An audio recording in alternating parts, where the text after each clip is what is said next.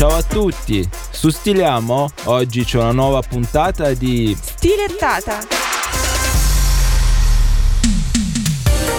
Ma la transizione verde la facciamo col carbone? Che la Germania chiude due delle sue ultime tre centrali nucleari e prevede di coprire il proprio fabbisogno con le fonti rinnovabili entro il duemilatrenta, ma nel frattempo consoliderà le centrali a carbone, e il carbone arriva anche via mare. E da dove? Dall'Australia. Un po' strana come transizione energetica.